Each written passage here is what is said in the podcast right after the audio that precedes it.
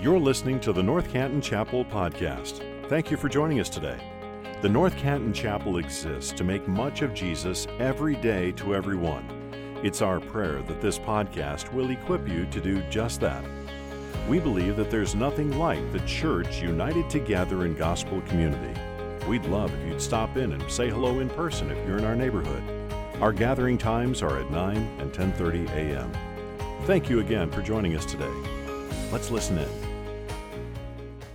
I think that we live in like an either or world. Either or is kind of how we're taught to think. And so, with Thanksgiving right around the corner, Christmas right around the corner, we're going to conduct a little science experiment in here. And those of you online can join us. You're like, wait, what? All right. How many of you are sweet potato people? How many of you are mashed potato people? Okay, so maybe we're not quite so eager either or. All right, how many of you are cranberry sauce in a can people? Go like that one. You know what I'm talking about. How many of you are like, I want it like with the berries and the thing in there? How many of you are like, no cranberry sauce for me? No, that's not an applause line. One more, like looking a little further into Christmas. Um, I'm not even going to ask your opinion on this because I don't care because I'm right. Um, there are those of you that wait all year for eggnog, and there are those of you that don't know Jesus yet. So, eggnog people, where are my eggnog people? There you go. Thank you. All right. We're either or people. Ha. I think it's tempting to believe the extremes, right? Like either this or that. I think it's tempting to believe, not just with tastes and things like that, but I think it's tempting to believe that about our own identities sometimes when you look really deep into it. It's tempting to believe that we're either who we are on our best days, when everything's going great, or we are who we really are on our worst days, when we're listening to the voice of shame and all that stuff. Which one are we? Are we this one, or are we this one? this is our seventh and final week, actually, in our teaching series through the life of David. David, broken and beloved. This morning, we find ourselves with David near the end of his life asking this question Who am I? Who am I really? At this point, with seven decades over his shoulder, best days and worst days, really high highs and really low lows. He's nearing the end, and in the waning days of a long and very filled life, God has one more lesson he wants to teach this king. and it's a lesson that starts in longing, passes through pain, and ends with a promise that's too good to be believed. So we're going to be in 2 Samuel chapter 24. You can turn there, flip there, scroll there. 2 Samuel chapter 24. This is the last book in Samuel's two volume historical account of the early days of Israel's monarchy text this morning where we're going to be breaks up into three pieces. The first piece, what David does. This is verses 1 through 9. You could really call it David's search for meaning if you want to get a little cerebral about it. Then, second, what's God's response to this whole thing? The second piece. And then the third, weird piece, is the purchase of a threshing floor, which we'll get to. So, first, just to get us acclimated a little bit, um, it's important to know where we are in, in Scripture when we dive in. Um, scripture is written in such a way for us to pay attention to what I'll call the seams, the seams, S E A M S, where one thing is becoming something else. We notice seams in our natural life. The seam when fall becomes winter, right? Happened this week almost twilight, where day slips into night. The seams are important because what was on stage is fading and what will be is approaching. Here's the point God often gives us a very unique glimpse into his plan at the seams. And so, where we'll be today, 2 Samuel 24, there's actually three seams that line up. First, there's the seam of David's life. David is 70. And he kind of has the idea that he's heading for home. Hmm. It's wonderfully tempting to imagine, isn't it, that that young, lithe, 15 year old arm that slung stones at a giant now maybe pops a little bit. Is that a touch of arthritis in there, David? That strong tenor voice, the young psalm singer, is now softened and seasoned and maybe a little more gravelly than it was. The hair is grayer, the laugh lines are deeper. The shepherd boy has become the king, and he's looking to hand things off, and he wants to transition well.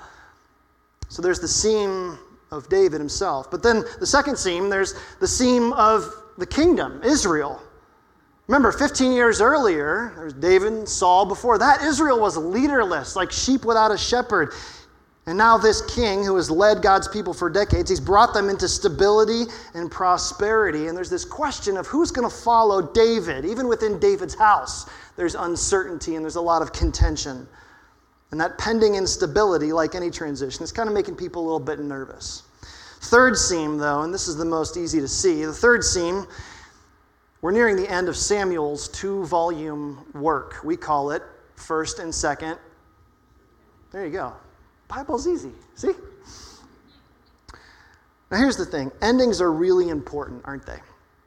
I don't care if it's a novel, a short story, a poem, whatever. The end matters. A good ending closes out the characters, it gathers all the loose ends so everybody lives happily ever after. Here's what I wanted to watch for. As we walk through the text this morning, the ending is weird. And as Samuel, under the inspiration of the Holy Spirit, is about to close out his two volume work, he ends with this really strange scene, which we'll get to. And at first, the ending doesn't seem to fit. It's like jamming that last puzzle piece into place. Like, what is this doing here? But the scene where Samuel leaves off and sets the table for what's to come is incredibly intentional. It's really strange, but it's also unbelievably beautiful. And so sit tight for that. Let's pick it up in first or second Samuel chapter 24. I'm going to take the first third of this text. Again, the anger of the Lord was kindled against Israel. He incited David against them, saying, and here's what David says He says, Go, number Israel and Judah. So he wants to take a census. The king said to Joab, who's been with David for decades now, the commander of the army who was with them, Go through all the tribes of Israel, from Dan to Beersheba, and number the people, that I may know the number of my people. But Joab said to the king, My lord, or may the Lord your God add to the people a hundred times as many as they are, while the eyes of my lord the king still see it. But why does my lord the king delight in this thing? What a great question. But the king's word prevailed. You're meant to see some verbal arm wrestling there against Joab and the commanders of the army. So Joab and the commanders of the army went out from the presence of the king to number the people of Israel. They crossed the Jordan, began from Aroer to the city in the middle of the valley, toward Gad to Jazer. They came to Gilead, to Kadesh, the land of the Hittites. They came to Dan, and from Dan they went around to Sidon, came to the fortress of Tyre, all the cities of the Hivites and the Canaanites. And they went out to Negeb of Judah and Beersheba. All that means is they surveyed the entire kingdom. That's all you need to know. when they had gone through the whole land, they came to Jerusalem at the end of nine months and 20 days, almost 10 months to do this census. And Joab gave the sum of the numbering of the people to the king. In Israel, there were 800,000 valiant men who drew the sword, and the men of Judah were 500,000. Okay, so David takes a census. It's actually a little more complicated than that. First question we've got to ask before we get to anything else Did you catch the pattern here? By now, you know, David's life kind of runs in rhythms and patterns. He's got some predictable patterns. And see if you can pick up on this one. First, David issues a command. He says, Go, number Israel. Go, Find out about that girl on the rooftop. Second, a servant expresses objections. You sure you want to do this? Joab says. Isn't that Bathsheba? Third, David prevails through force. It says, the king's word prevailed, but David sent and took her. Fourth, a servant obeys, so they went out. So messengers went out. And then fifth, tragedy follows. We hear the faint but still very present echo of a long ago spring porch. 20 years earlier, to this scene. It would seem that David, once again, grabbed by this deep seated insecurity, is slipping into his familiar pattern. Now, that's textually interesting, maybe. It's literarily compelling. But I think we're supposed to see something, and here it is. I don't mean to sound flippant, but here's something I've noticed. After a while, sin just gets really boring. Anybody else with me on that one? Think about it. You don't have to turn to the person next to you. This is not going to be a group project. But think about like whatever your like sin of choice is. We all kind of got our poison, right? So like pick your poison. It isn't it boring? Isn't it predictable? It's the same thing over and over again. And that's one of sin's greatest deceptions is it promises something new and interesting, but it quickly slips into tired late night reruns. Like I've seen this before. Sin is a broken record. It's a familiar song attaching to very familiar wounds over and over again. It just gets really predictable. So what happens with David? Take a look in verse 10. Because at this point, there's just a census. Verse 10 David's heart struck him after he numbered the people. Stop right there.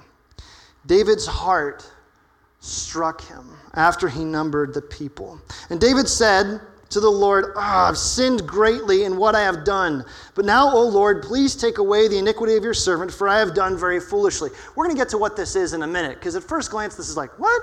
Taking a census is sin? What's that about? We'll get to that but, because it's not, but I want to zero in on that phrase where he says his heart struck him. That phrase is used only one other place in the entire Old Testament. You want to know where it is? 1 Samuel chapter 24. Here's what it says. See if you remember this scene. David arose and stealthily cut off the corner of Saul's robe. And afterward, David's heart struck him.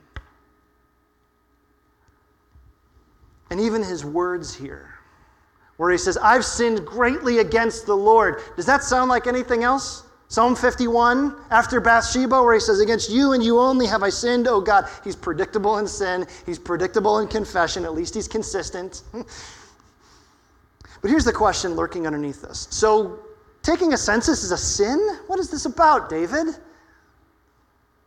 Is that what we're supposed to take away from this? Because it kind of seems like what's going on. No. Taking a census is not a sin.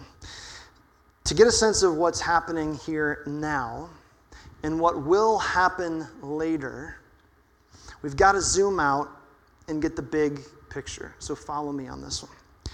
Back in Genesis chapter 14, you don't have to turn there, but if you're taking notes, write down Genesis 14. Genesis 14, okay, 14 generations earlier, God pulled David's great, great, great, great, great, great grandpa Abraham out of his tent one night. He says, Abraham, come on here, I want to talk to you. Abraham, I've got plans for you, God said. He says, I'm going to make your family like the stars in the sky. Go look up there, count them. That's what your family is going to be like, Abraham. I'm promising this to you because I love you. I'm going to make your family endure forever. Count them. That's what it's going to be like. If you can count it, it's going to be like sand on the seashore, Abraham. I'm going to do this for you. I'm with you, and I'm not leaving. That was hundreds of years earlier. I'm going to bless your family. And now here's David, nearing the end of his life, wondering, what has he done? What kind of legacy will he leave? And he says, I need to number the people. I need to know. I need to know. Little sympathy for David here, though. If you heard that your God made your great great grandfather a promise hundreds of years earlier, and then hasn't done anything. Wouldn't you be tempted to like provide yourself a little self assurance? You're like, I need to know that God's still there. I need to know that He's still working. I need to know. Because in David's mind, maybe I've blown it. Maybe I've given up. Maybe I've gone too far. Maybe it's all over. Wouldn't you be interested in cultivating a little assurance for your very troubled heart? Here's the thing the census isn't the problem, David's heart is. And so often, isn't that the case? That what's wrong out here in my life is tied to what's missing in here. You feel that? Here's my point for David. If you can find a way to measure it, you can probably find a way to idolize it.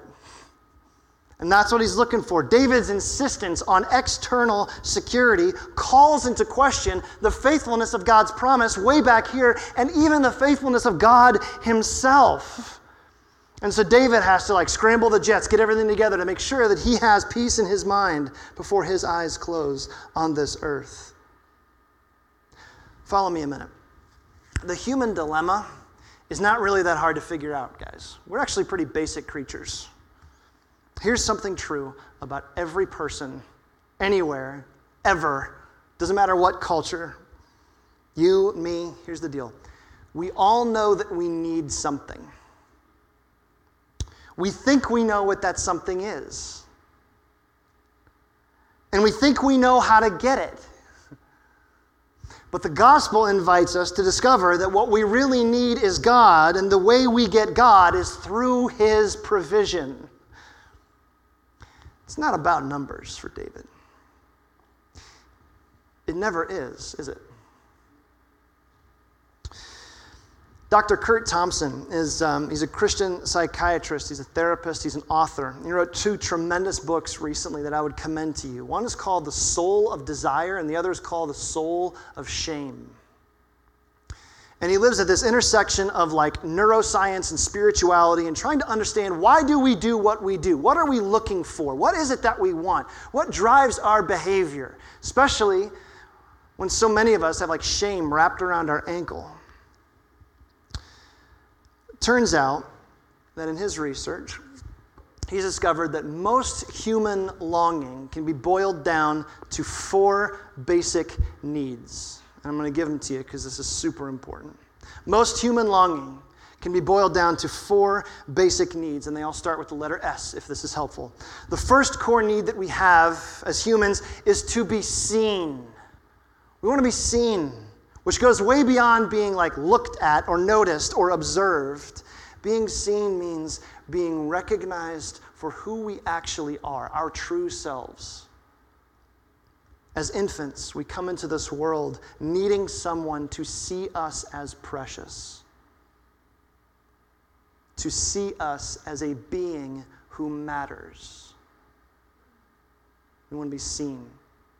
Second thing, the second core human need, we need to be soothed. Soothed. We know this as kids that if I'm an infant and I'm crying, I need to be soothed. But this is still true for us as adults. I need someone more powerful than me to let me know that they are interested in bringing about my well being. This is getting kind of deep, isn't it?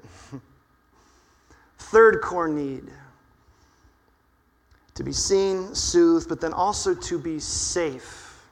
We want to be safe. There comes a point when we realize that the world is a dangerous place and it's not always safe out there. And we need someone to let us know that everything I'm afraid of, even the stuff in me, is going to be okay. We want to be safe. And then the fourth core human need is those all build on each other. The last one is we want to feel secure. We want to have a healthy sense of ourselves and the world around us, the relationships that we have. And when we are, we can move securely into what God has for our lives. Now, I am not a counselor, I am not a psychiatrist or a psychologist. So if I take one more step in that direction, I'm going to get out of my depth really quick. But when I hear those words as a pastor, seen, soothed, safe, and secure, when I hear those words, here's what I see. Those words are just part of what it means to be human. They're always with us. They're not infantile, they're not just developmental. I think we're going to have those things until we're dead. If you're married, you want to be seen by your spouse, right? Not just noticed or looked at, really recognized for who you are. If you're in the hospital, you want to be soothed by somebody who's going to tell you it's going to be okay. When you are threatened by something or someone in your life, you just want to feel safe, like you want to feel protected. And when, when you have those healthy rhythms and healthy relationships in place, then you feel secure. Now, here's why I bring that up. Let's pull this back to the text. Take a look at David's life. The overworking king who never has enough. This is not about kingdom expansion. He just wants to be seen, he wants to be recognized. Bathsheba on the porch. That wasn't about sex. He just wants to feel soothed. Covering up Uriah's murder was not about dishonesty, restoring his reputation, not at its core. He just wants to feel safe. The census really isn't about numbers at all. He just wants to know his security. Discontented leadership, illicit sex with Bathsheba, covering up Uriah's murder, taking a sense if, if, if, those tactics don't help David feel seen, soothed, safe, and secure any more than eating pretzels would help quench my thirst. But what we do is we watch David's life David, a man with these profound needs that live so close to the surface, wandering through life, going, Oh, how can I get this need met? Oh, I know, Bathsheba, how can I feel safe? Oh, Uriah, we're going to cover this thing up. We're watching a thirsty man jam pretzels into his mouth, asking, Why am I so thirsty? And then he writes a psalm about it and he goes, Oh, yeah, the Lord. David could have never lost another battle. It isn't going to help him feel seen. David could have had a thousand Bathshebas. It isn't going to help him feel soothed. He could have covered up every last one of his faux pas and had a perfect sterling silver reputation. Still isn't going to help him feel safe. He could have been king over the largest kingdom on earth. He still wouldn't have felt secure. Imagine for a minute that you're sitting eyeball to eyeball with David. Nearing the end of his life, he's rounding third, heading for home. And he can look in the rearview mirror and he goes, Yeah, I've, I've built and I've bulldozed. I've had high highs and I've had low lows. I've been over here and I've been over here. If you could ask him the question, David, what is it right now that you really want? I don't think he'd say, You know, I, w- I want to know how big my army is. I don't think he'd say, Yeah, I want to know how many fighting men I've got in my kingdom. Yeah, I'd like to know the square mileage of this realm that I have restored. I don't think he'd say anything like that. I imagine he'd say something much more human. He'd probably want to say something like, I just want to know that my life mattered. And I'm not sure that it has. I just want to know that I've made a difference, and I don't know that I have. I just want to know that my Father is pleased with me, and I'm not sure that He is. Do you know what those concerns feel like?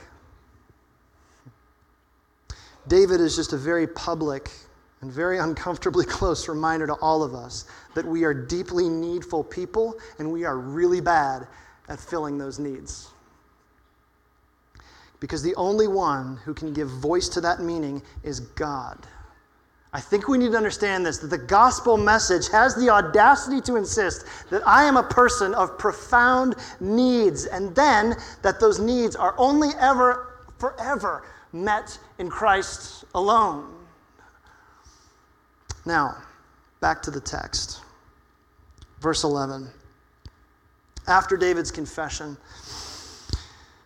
when David arose in the morning, the word of the Lord came to the prophet Gad, David's seer. Okay, so this is a guy in David's life who has some spiritual authority. And he said, Go say to David, Thus says the Lord. Now, this is where this text gets really tough. Three things I offer you. Choose one of them that I may do it to you. So, this is the Lord's punishment for David. This is hard. So, Gad came to David and told him, said to him, Shall three years of famine come to you or your land? Or will you flee three months before your foes while they pursue you? Or shall there be three days of pestilence in your land? Now consider and decide what answer I shall return to him who sent me. David's mind, here's the, here's the layout of those three things. In the first, if there is famine, well, that's going to affect the lower classes in David's kingdom. And he goes, No, because then I'll be safe, and I don't want that. The second, well, I'm militarily really strong, and I'm here in my palace, so I'm going to be safe. This is going to affect everybody else but me. Here's what he says in verse 14. Then David said to Gad, I am in great distress. Old Testament word means emotional labor. Let us fall into the hand of the Lord, for his mercy is great. But let me not fall into the hand of man, which is his way of saying, okay, a plague. Okay. So the Lord sent a pestilence on Israel from the morning until the appointed time, and there died of the people of Dan to Beersheba 70,000 men. That's soldiers. And so God strikes at the heart of what David was trying to secure. That's really hard for me, by the way. When I come across that, it's like a speed bump, and I go, ugh. And when the angel stretched out his hand toward Jerusalem to destroy it, the Lord relented from the calamity and said to the angel who was working destruction among the people, It's enough. Stay your hand.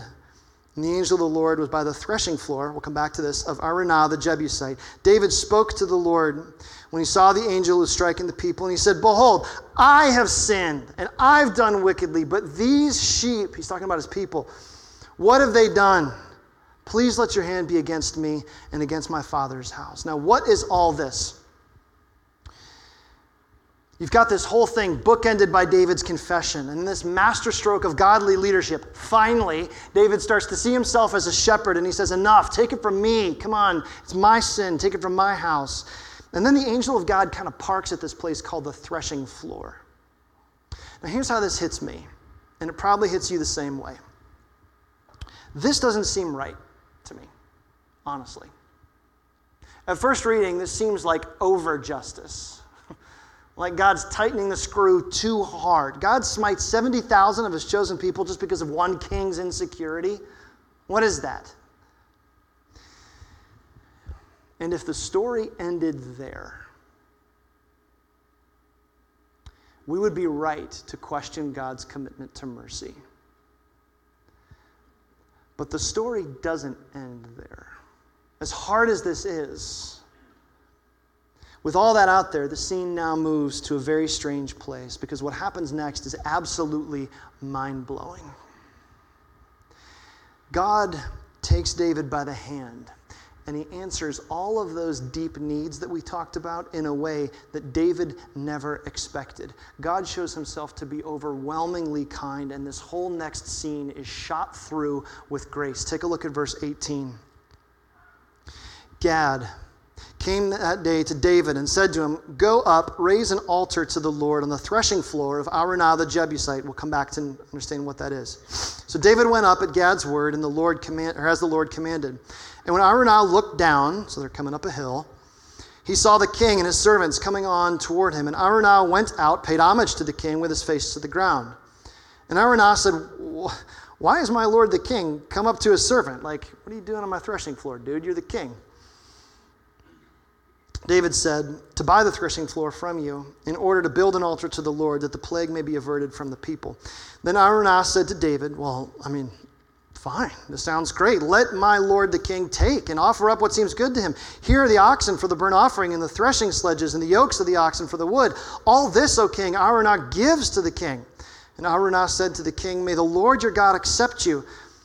But the king said to Araunah, Listen to the character here. No, I, I will not. Or no, but I will buy it from you for a price. I will not offer burnt offerings to the Lord my God that cost me nothing. So David bought the threshing floor and the oxen for 50 shekels of silver. David built there an altar to the Lord and offered burnt offerings and peace offerings. So the Lord respond, responded to the plea from the land, and the plague was averted from Israel. Okay, what is all this? We got this guy named Araunah, whoever he is, a threshing floor, whatever that is. And then David, it kind of seems like he's on a used car lot a little bit, like arguing with this dude, like haggling. This is this missing puzzle piece. And if you're reading through 1st and 2nd Samuel and you got like all this great stuff about David and you're like, why are we here? This seems wildly out of place. If God's want, God wants me to come up with something, I'm coming up empty. Hang with me. This is really beautiful. First off, what's a threshing floor? Every first century wheat farmer and every wheat farmer centuries before had a threshing floor. Wheat farmers want wheat, but there's a problem. Chaff, chaff, which is this useless, non nutritious fiber, grows in with the wheat. And so these guys found a solution. Because chaff weighs less than wheat, it's easily separated by the wind. And so threshing floors are built on high places in cities, usually a hillside, where there's a lot of wind that come up from the valley. And so farmers throw this chaff wheat mix into the air, the chaff blows away, and the wheat remains. This doesn't last, this does. So God brings David to this threshing floor because he wants to teach him a lesson about provision. David, this is where wheat is sifted and harvest is revealed. David, this is where you will be sifted and your true story revealed. A threshing floor is where you measure what matters. Where farmers go to the threshing floor, they're asking questions. Questions like Did what I plant back there make a difference? Let's see. Have I secured a good and lasting future for my people? Let's see. What has all my effort amounted to? What I successful? A threshing floor is the place of reckoning. And so this is a giant object lesson for David, but it gets better. There are hundreds of threshing floors all throughout Israel. Why this one? Is there something special about this one, Araunah the Jebusite? Not a very popular Bible character. Any of you expecting parents looking for baby names? Don't go with Araunah. Just a weird one. He doesn't show up very often. What's this one about? Turns out this threshing floor has a really important history. We're meant to look backward. Something important happened at this exact spot 14 generations earlier. Now, follow me. After God called Abraham out of his tent back in Genesis 14, and he made him this promise that his family is going to last forever, God led him to a rocky hillside, Genesis 22, where he asked him to sacrifice his son Isaac. And you know how the story ends, right? If you're familiar with your Old Testament, God provides another sacrifice in the thicket. That's Genesis 22. Now, put this together. That hillside from Genesis 22 is this threshing floor. God knows your needs, and God always provides the rock where God provided everything that would secure Abraham's future, right when he was tempted to doubt it, is the rock that David's standing on right now, right when he is tempted to doubt his future. God brings David 14 generations later back to the same place that his great, great, great, great, great, great, great, great, great, great grandpa Abraham stepped on. And he learned that God knows your needs and God always provides. This is God saying, David, I've brought you here to remember that I've provided before and I will provide again because I am the God of perfect provision. And so this threshing floor has a present purpose for David, it has a past purpose for David. But, guys, this gets even better. I can't wait. This space not just is looking here and it's not meant to just look backward. This place, this mountaintop turned threshing floor, this place of provision also looks forward. Now, buckle up because this gets really, really beautiful.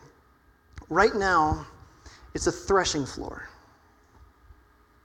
And David builds an altar and he sacrifices a lamb, restoring his relationship with God. But David is not the only king who will offer a sacrifice on this seemingly obscure patch of land outside Jerusalem. Because one day, one day, on this same rocky hillside, another king, far out into the future, will set foot here, the same hillside. And this one day king, who is elsewhere called the heir to David's throne, will, like David, affect the lives of many. Only where David's disobedience brings death, this king's obedience will bring life and where David's sacrifice stopped a plague of pestilence, this king's sacrifice will stop the plague of sin. And where David offers a lamb, this king will offer himself as the lamb. This hillside, where Abraham, generations earlier, raised the knife to sacrifice his son, this hillside where David now gives this peace offering to God, is the same hillside where Jesus generations later, will offer himself. God's real mercy to David and to David's people and to all people will ultimately be fulfilled in his ultimate provision of Jesus the Messiah. Do you see what's being set up in motion here in this text? Do you see why Samuel chooses to close out his two volume work in this way? You see what this random little bit of threshing floor sets up. Seeking his self security, David really offers his eventual heir, the king, by buying this threshing floor. He sets the stage for another greater king who will, centuries later, be given as the ultimate triumphant, forever provision for God's people. Is it any wonder that Matthew's gospel? The beginning of the Christmas story, which is right around the corner for us, begins this way the genealogy of Jesus Christ, the son of David, the son of Abraham. That's more than just a plug for our next teaching series, that's an invitation to worship the King. So, what does all this mean? What does God want us to see? God knows your needs, and God always provides. So, what are we to make of all of this? I want to close with a couple of points, just a few. You've got a census, a plague, and a threshing floor. What does this have to do with here and now? There are three gospel implications that you need to know. And so, in just a minute, our choir is going to come back on, and we're going to have a few moments of reflection. But I want to make sure that we push these out here. First one in Christ, you are not your failures. I think this is the raw goodness of the gospel. God knows our failures and our shortcomings. I'm not sure if you've ever thought about it this way. God is way more realistic about you than you are about you. He's way more realistic. I, I am way too optimistic about who I actually am. And God looks at me and sees me, warts and all, and loves me anyway. Quoting Curt Thompson, just listen. What do I really want? I want to be loved. I want to be seen. I want to be known. I want to be wanted. I want to be wanted by Jesus. Jesus, including the parts of me that I hate the most. And Jesus is saying, I'm all in. Those parts of you that you hate the most, I'm not afraid of that, and you can't make me leave the room. Oh, I love that. That's just good gospel. That you could be known for who you are, failures and foibles, shortcomings and sins, to be seen for who you really are, your actual self cannot dissuade the Lamb of God from loving you. You can't convince him. Your actual self, who you actually are. And so, if you're listening this morning and the first word that you pick on yourself is unwanted, mistake, unloved, sinner, and dirty, you need to hear me that the good news of the gospel says that even your darkest shame cannot repel the Lord. In Christ, you are not your failures. That's gospel implication number one. Number two, in Christ, you're not your successes. so let's flip the coin over a little bit. The more I move through life, the more I see this subtle lie at work in me and then also in you, because I know it's there. Here's the lie if I do good, then I am good. If I do something worthwhile, then I become worthwhile. My security rests on my performance. And I think David felt this this overperforming, reputation seeking, legacy preserving, never ending quest to prove himself to himself. Right? So easy to believe the hype.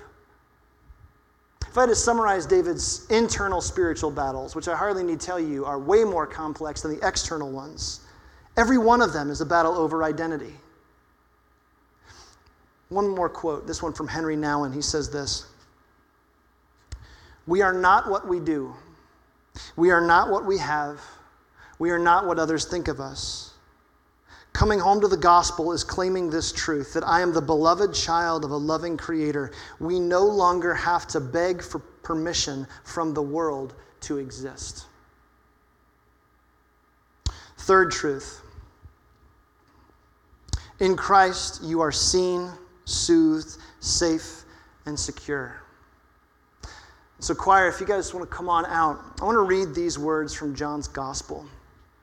And I want to use these as an opportunity just to cause us to reflect. John 10, which once upon a time was the chapter that changed my life.